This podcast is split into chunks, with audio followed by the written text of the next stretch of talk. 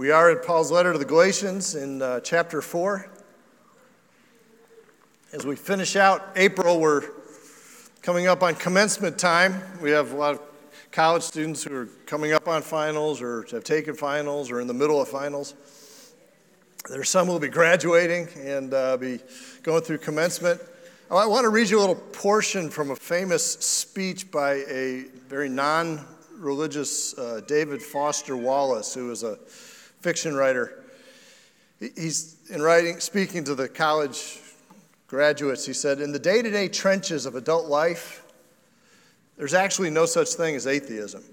There's no such thing as not worshiping. Everybody worships. The only choice we get is what to worship. And an outstanding reason for choosing some sort of God or spiritual type thing to worship be it Jesus Christ or Allah, be it Yahweh or the Wiccan Mother Goddess or the Four Noble Truths or some infrangible set of ethical principles, is that pretty much anything else you worship will eat you alive. If you worship money and things, if they are where you tap real meaning in life, then you'll never have enough. Never feel you have enough. It's the truth. Worship your body and beauty and sexual allure, and you'll always feel ugly. And when time and age start showing, you'll die a million deaths before they finally plant you. On one level, we all know this stuff already. It's been codified as myths and proverbs and cliches and bromides and epigrams and parables, the skeleton of every great story. The trick is keeping the truth up front in daily consciousness. Worship power, and you'll feel weak and afraid and you'll need ever more power over others to keep the fear at bay. Worship your intellect, being seen as smart, and you'll end up feeling stupid, a fraud, always on the verge of being found out, and so on. He says, Look, the insidious thing about these forms of worship is not that they're evil or sinful, it's that they're unconscious. They're default settings. They're the kind of worship you just gradually slip into day after day, getting more and more selective about what you see and how you measure value without ever being fully aware that that's what you're doing.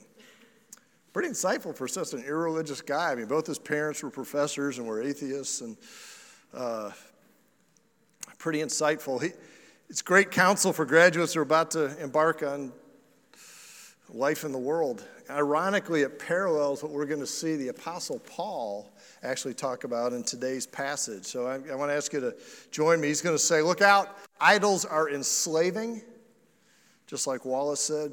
He says, whether they're pagan idols or whether they're Christian idols.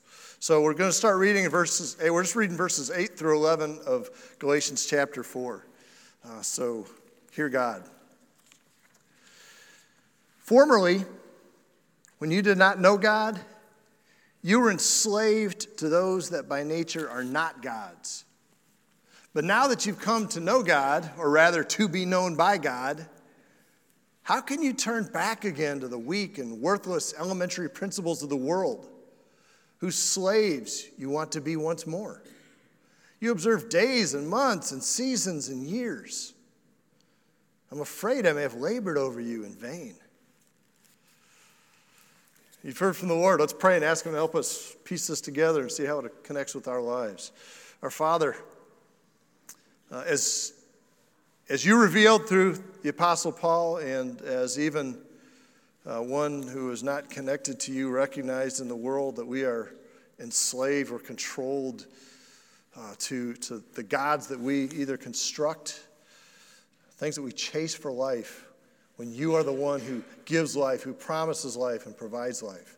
So help us understand how this, how this works and how it is we veer off course and how it is you've drawn us back.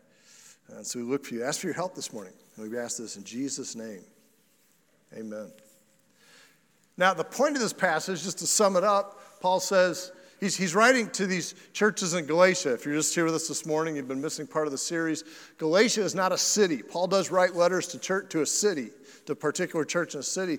Galatia was actually a group of cities, Lystra, Derbe, Laodicea, or some of them, that he, some of the first churches he went to and evangelized and started churches in. So he's writing this letter to, to be circulated around these churches. After Paul had gone there, and preached, and people had turned to him. And he moved on. There were some other teachers that came up from Jerusalem, and they said, Well, what Paul said about Jesus was true, but they, he didn't give you the whole scoop. You, you need to become, basically, you, you need to follow all of the, the Torah, the, the Jewish rules, the circumcision, uh, the feasts, as it talks about the days and months and seasons and years. If you do those things, then you'll be acceptable to God. Then you'll be justified. You'll be accepted. And so they, they, they basically, Paul is saying to this group of people, he said, Look, you were there in Galatia and you're worshiping all these other gods, all these pagan gods, these mystery religions, astrology. You're worshiping all these other uh, gods of, of your day and of your city and then you came to know Jesus, but now you just slid right off the page onto the other side. You've over overcompensated, and now you've started relying on a bunch of things you can do again to bring yourself hope. When the God who whom you know and who knows you, he has already made you acceptable. He's done the work.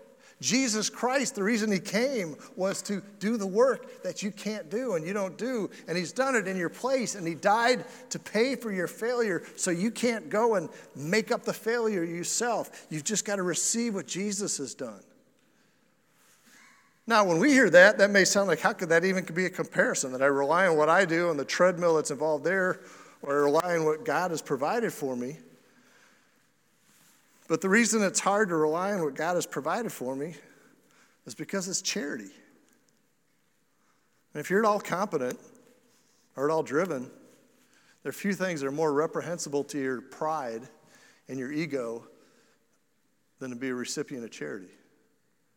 And not just to start as a recipient of charity, but to realize, to, to say, that's me every day of my life. And that's what it is. Paul's saying that's what it is to be a Christian. It's a gift.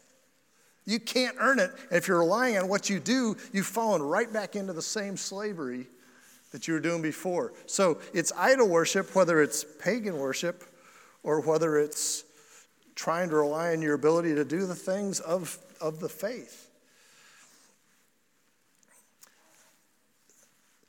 Let, me start out you may think here idolatry, you're thinking, what does it have to do with me? The first thing I want to look at really briefly with you is that idolatry is relevant because it deals with the heart. It, idols are not out just outside of us. You think of little statues and so on. I won't go into that. But listen to what the, apostle, what the prophet Ezekiel, hundreds of years before Christ, he wrote and he said, The word of the Lord came to me, Son of man, these men have taken their idols into their hearts.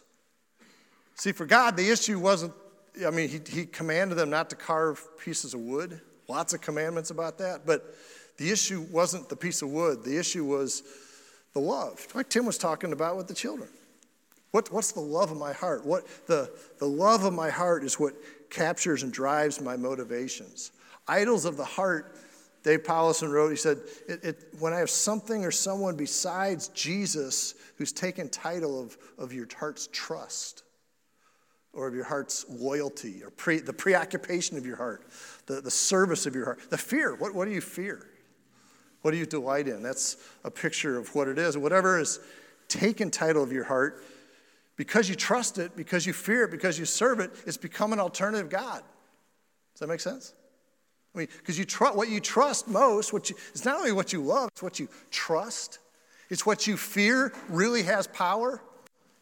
That's the Almighty God. And if what you fear or what you trust or what you hope or what, what you dread is bigger than God, then all of a sudden God has become a little God with a little g. And that's what Paul's talking about. I mean, God deserves our trust, God deserves our fear because He is Almighty. He says the fear of God is the beginning of wisdom. He, he deserves our, our, our life. He, he promises us life if we serve Him. And so he's, he's worthy, he's a legitimate focus of our heart trust. But if we raise anybody or anything else higher than that, then, then it's off kilter. And an alternative God becomes an alternative hope. So, hope and God and idol, trust, those are all equivalent concepts. In the Bible, the motivation question always comes down to what, what, what is your heart drawn by? What is, what is your God. That's what's going to rule your behavior. That's what your God is. Here's my thumbnail definition of, of how do you determine if something becomes an idol. By the way, you're going to see as we get into this, every single one of us have idols. Okay, we all have our personal pantheon. And uh, you have to kind of learn what, what, what are the things you're drawn to. And if, whether, whether you're a Christian, whether you're not, you, you have things that you will slide into idolatry and slide out of di- idolatry. So it's not always like it's permanent. I wake up in the morning, I see these idols, so I try to clear out my pantheon, repent of those things, turn over, and I wake up the next morning and open the doors and it's all full again. The, God gives us desires. He gives us legitimate desires to, to motivate us, to move, move us in life. There's also illegitimate desires. When a desire, because the desire is lower than God, we can say, God, these are the things I'd like, but I trust you to run my life and to provide for me as you and your wisdom and goodness know I need. But when my desire becomes a demand, I must have this, then it kind of slides into being a need then it has all of a sudden become higher than God. God, I must have this, and I'm willing to push you to the side if I don't have that. Does that make sense? You know how desires turn into needs if you have children? Daddy, I need. You ever heard that? Mommy, I need. And there are always things that are desperately needed, right? It's, it's, the, it's the slide over into you know, what, is, what is needed and what is not needed. So, what's tricky is we can often make idols out of good things. In fact, even in verse 10, the, Paul says, You observe days and months and seasons and years. The days, some of the days that they were observing were the Sabbath days. Well, that's good. God commanded them to keep the Sabbath. The Sabbath's one of the Ten Commandments. We haven't backed off into nine commandments, there's still Ten Commandments comes it was built into the creation that we worship God one day a week. So he's not saying it's bad that you honor this, you obey the Sabbath, but they they had been taught and they were believing the fact that in order to be acceptable to God, I've got to keep the Sabbath. Now the irony is it's really dumb to not keep the Sabbath.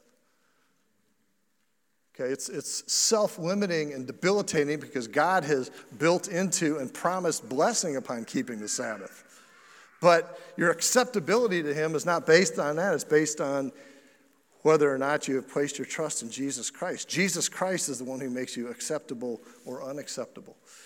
It's all based in Him. And so if you, t- you can turn peoples, you can turn days. We, last week was Easter.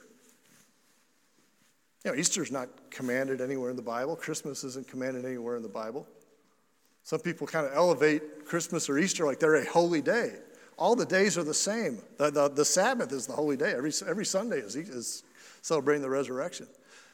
Now, it's good and appropriate to ponder the incarnation, God becoming man at, at Christmas. And so we, that's why we worship God. That's why we spend time around Christmas.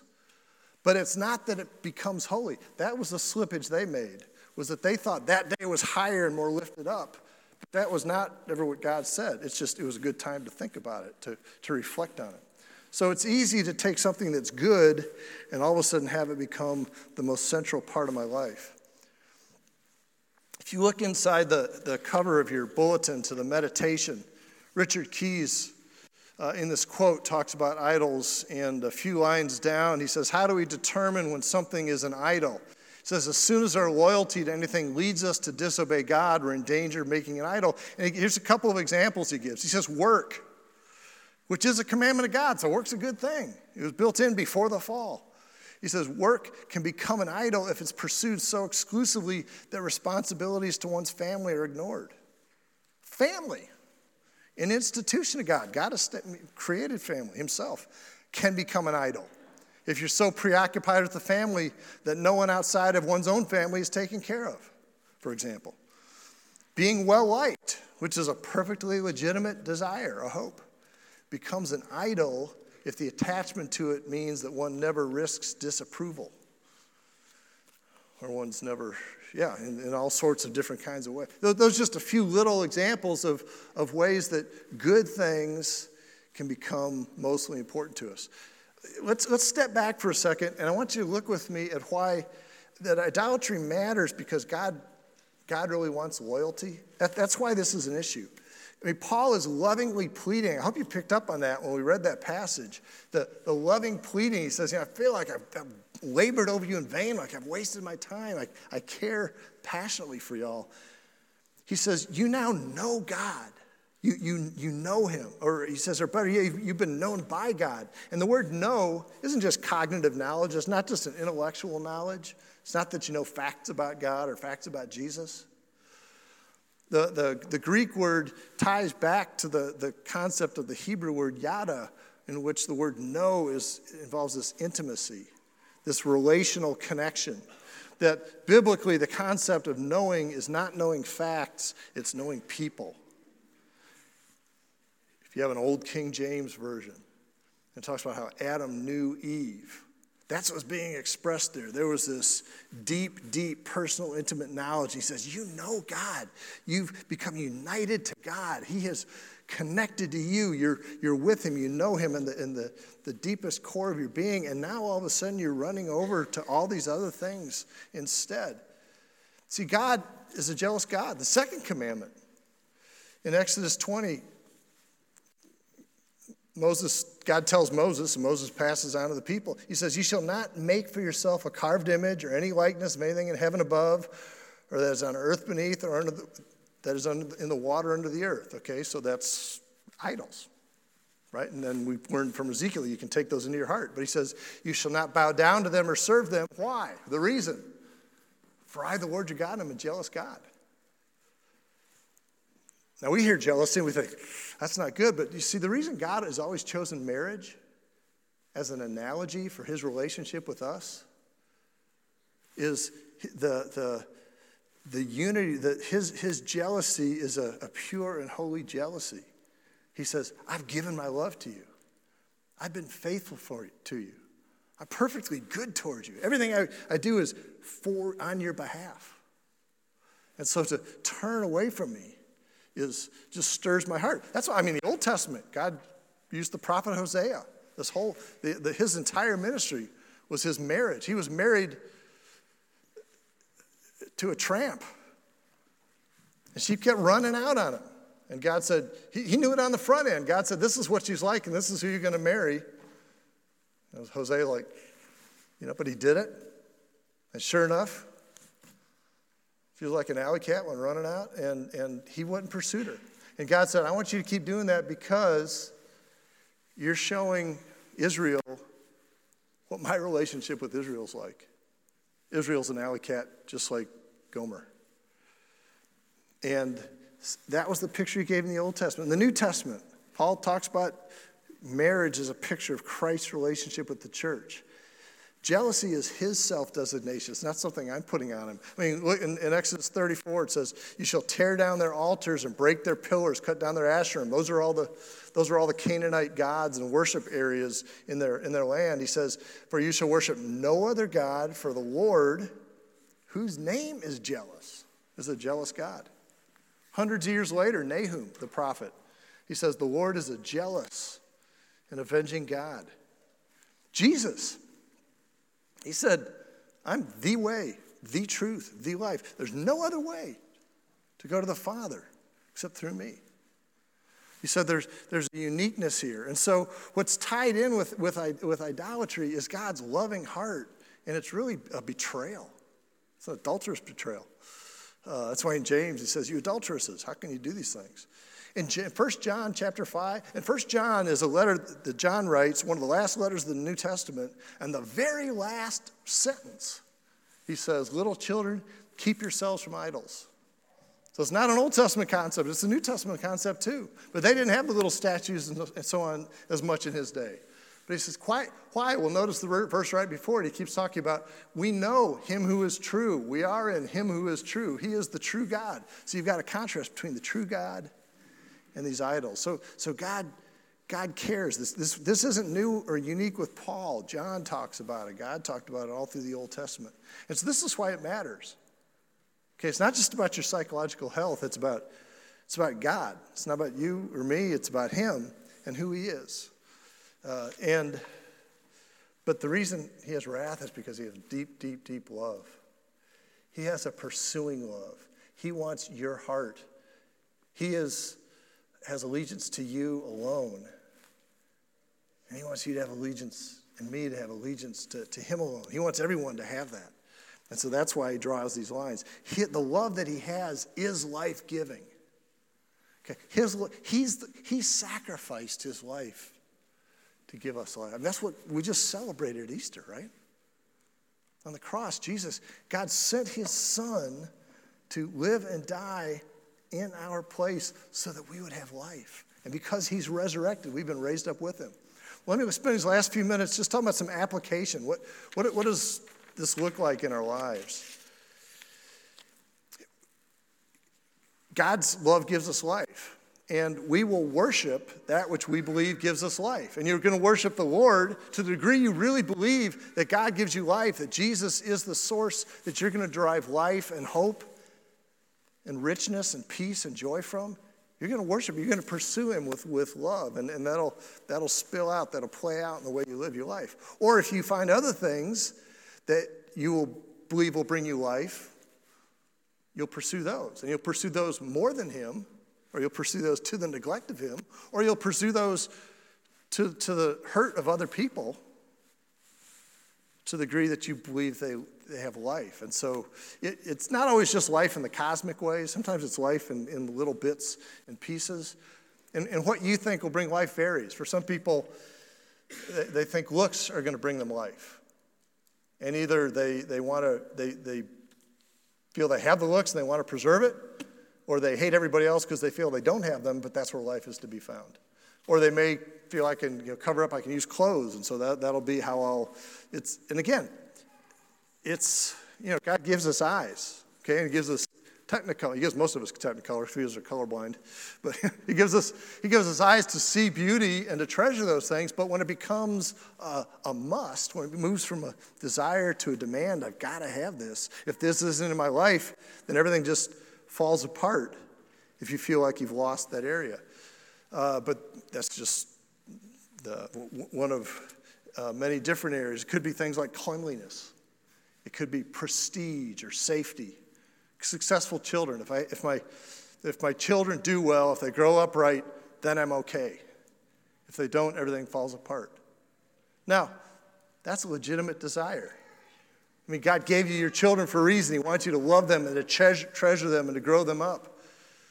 But He wants you to turn them over to Him and to, and to rely on Him and, and to trust Him for them. And, and you know, children know if you do things, for example, if you're correcting them because you're worried about how you look, or if you're correcting them because you're caring about the impact on them, right? They, they know when they feel like they're being used or when they're really being loved and cared for.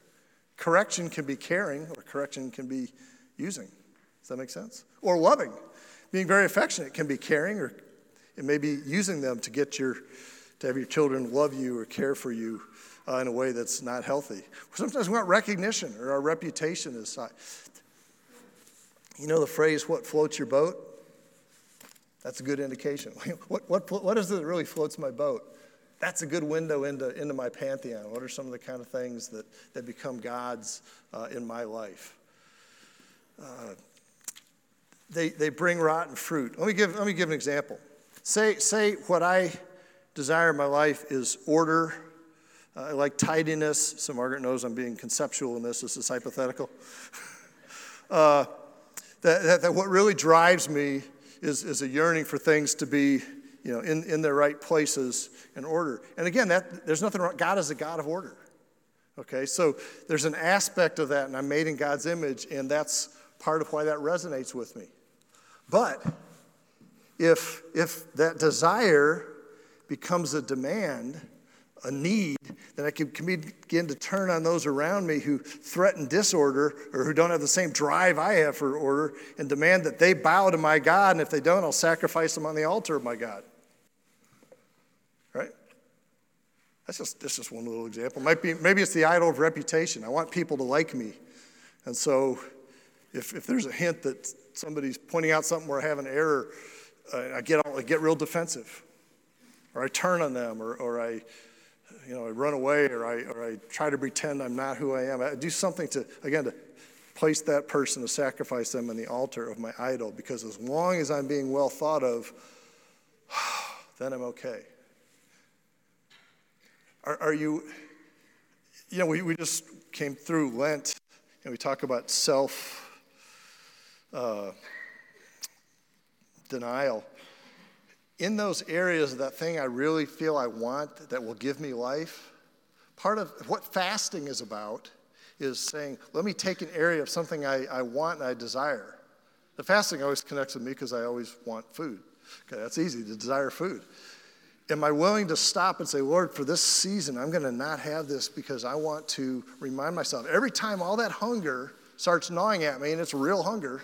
Okay, the key to fasting isn't that God takes your hunger away. The key to fasting is God makes you more hungry, and you keep looking to Him and say, Lord, I'm going to trust you that I'm not going to be so demanding that I'm going to run over everybody in my way because I'm hangry right now and, uh, and, and, and fix myself. I'm going, to, I'm going to entrust you with this self denial because I know you're the one who will bring me life, not food. Because what did Jesus say, man? And God said to, to his people Israel, man doesn't live by bread alone, every word that comes from the mouth of God. It's, there's, God wants us to use things to love Him and to love other people. Idolatry creeps in, and the implications of it, the reason it matters is we tend to start using people or using God to serve our dreams or to serve things that we want, things that we're trying to keep intact. What, you know, you can have a dream that becomes idolatrous. Yeah, I must become this, or I must have this happen for me, or heaven forbid that such and such would happen. And if the, the object of my hope is threatened or deferred, then my world just comes undone. Do you ever wonder? You know, I, I know I've received Jesus and, and, I, and I feel like I'm committed to him and I love him, and yet sometimes my heart just gets so off the rail. And I just have such a lack of love for him. And where does that vacuum come from?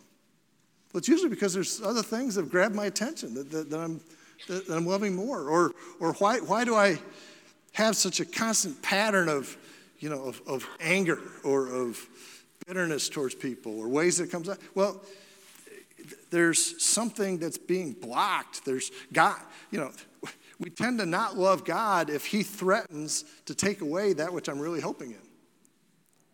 One of the most loving and yet difficult things God does for us is if He knows there's an idol we're chasing, He cuts it off. He waits till we start to just skits out because He wants us to realize, wow, I'm, I'm, I'm seeking life in the wrong place. I want to close by reading another portion of Wallace's speech, which is actually kind of closer to the opening. He, he talks about what fuels these idolatries. He says, a huge percentage of the stuff that I tend to automatically be certain of is, as it turns out, totally wrong and diluted. He said, Here's one example of the utter wrongness of something I tend to automatically be sure of. Everything in my own immediate experience supports my deep belief that I'm the absolute center of the universe, the realist, the most vivid, the most important person in existence. He says, We rarely talk about this sort of natural, basic self centeredness because it's so socially, socially repulsive. But it's pretty much the same for all of us deep down. It's amazing how biblically is in his thought. that's, what, that's what the Bible says. He says it's our own default setting. It's hardwired into our boards at birth. Think about it. There's no experience you've had that you are not at the absolute center of. The world as you experience it is right there in front of you, or it's behind you, or the left of you, or the right of you, or it's on your screen, your TV, your monitor, your, your phone. Other people's thoughts and feelings have to be communicated to you somehow. But your own thoughts and feelings are so immediate, so urgent, so real. He says, You get the idea. He says, Please don't worry that I'm going to start getting ready to preach to you about compassion or others' directedness or the so called virtues. He says, It's not a mad. This shows that he's not coming, you know, he's not coming out of a religious basis, but he says it's a matter of my choosing to do the work of somehow altering or getting free of my natural, hardwired default setting, which is to be so deeply and literally self centered and to see and interpret everything through this lens of self.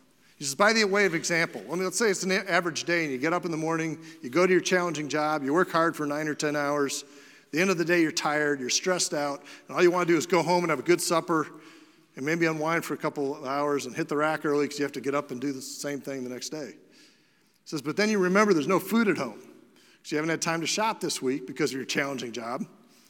So now after work, you have to get in your car and drive to the supermarket. It's the end of the workday. The traffic's bad, so getting to the store takes way longer than it should. And when you finally get there, the supermarket is very crowded because, it's, because of course, it's the time of day with all the people who have jobs. Also, try to squeeze in some grocery shopping, and the store is hideously, fluorescently lit, infused with soul killing music or corporate pop. And it's pretty much the last place you want to be, but you just can't just get in and get out real quickly. So you have to wander all over the huge, overlit stores, crowded aisles to find the stuff you want. You have to maneuver your junky cart through all these other tired, hurried people with carts. And of course, there are also the glacially slow people and the spacey people and the ADHD kids who all block the aisle, and you have to grit your teeth. Try to be polite as you ask them to let you buy. And eventually, finally, you get all your supper supplies, except now it turns out there are not enough checkout lines open, even though it is the end of the day rush, which they know.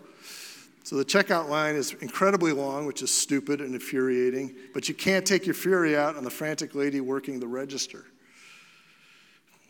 That's just a great, such a great picture of how my desires, the world being around me, is really what's at the core of my idols. My idols serve me. And the, uh, anything I put hope in is that it'll give me life. And, and the irony is, I'm thinking if I put my hope in this, then I can control life. But those things actually start to control me.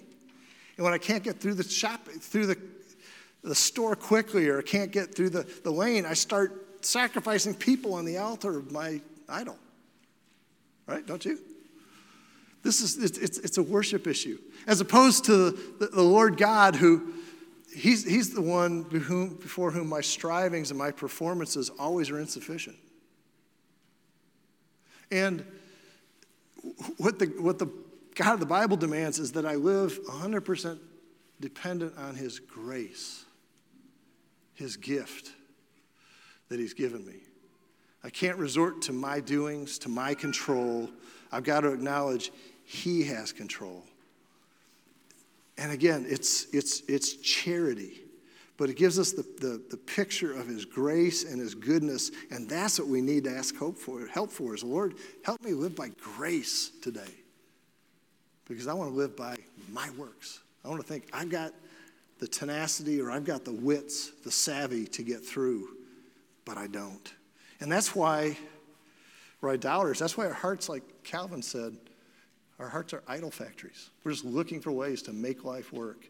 And we've got the one who's made life work right there for us. And that's why Jesus lived for us and died for us and he's raised up. So let's, let's ask him uh, to help us to, to love him uh, because he loved us so much. He was willing to lay down his life for you, and none of your idols will ever die for you. They just make you die for them. Let's pray. Father, there's nothing new under the sun.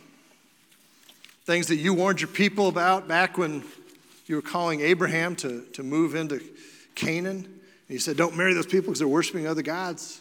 And it was messing them up. And then your people, as you brought them out of Egypt, you warned them about not going into idolatry. The first four commandments are all about the worship of you being central.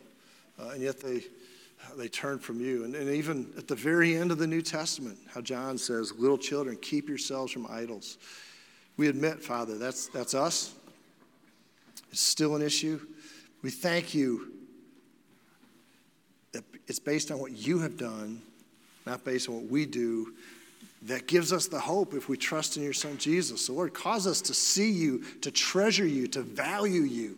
Your Spirit has to connect the spiritual synapses so that we don't just see that you're good, it's not conceptual, but that we know you, that we're known by you. We thank you that that is real life. Help us day by day by day open the pantheon, clear out those other things we turn to, and bow down before Jesus. Trust Him to give us life. And we ask this because you're the only one who can give it to us. And so we ask it in His name. Amen.